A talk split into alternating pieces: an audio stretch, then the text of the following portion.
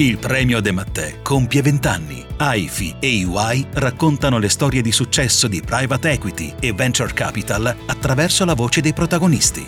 Valentina Franceschini di Wise Equity SGR parla dell'operazione Kian Wise Equity è un gestore di fondi di private equity focalizzato su PMI italiane. Un caso di successo è stato l'investimento in Kian, azienda produttrice di inchiostri. L'operazione ha puntato su una strategia di separazione delle business unit focalizzandosi sulla crescita sostenibile. In meno di tre anni il piano industriale è stato integralmente realizzato andando oltre le originarie previsioni. Kian, oggi JK Group, è presente a livello mondiale nella progettazione, produzione e commercializzazione di inchiostri per la stampa digitale per applicazioni nei settori industriali del tessile e della grafica.